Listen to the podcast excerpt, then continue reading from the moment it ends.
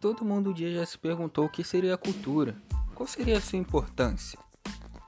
Qual seria o seu motivo? Eu me chamo Paulo Ricardo e hoje nós iremos aprender um pouco sobre ela.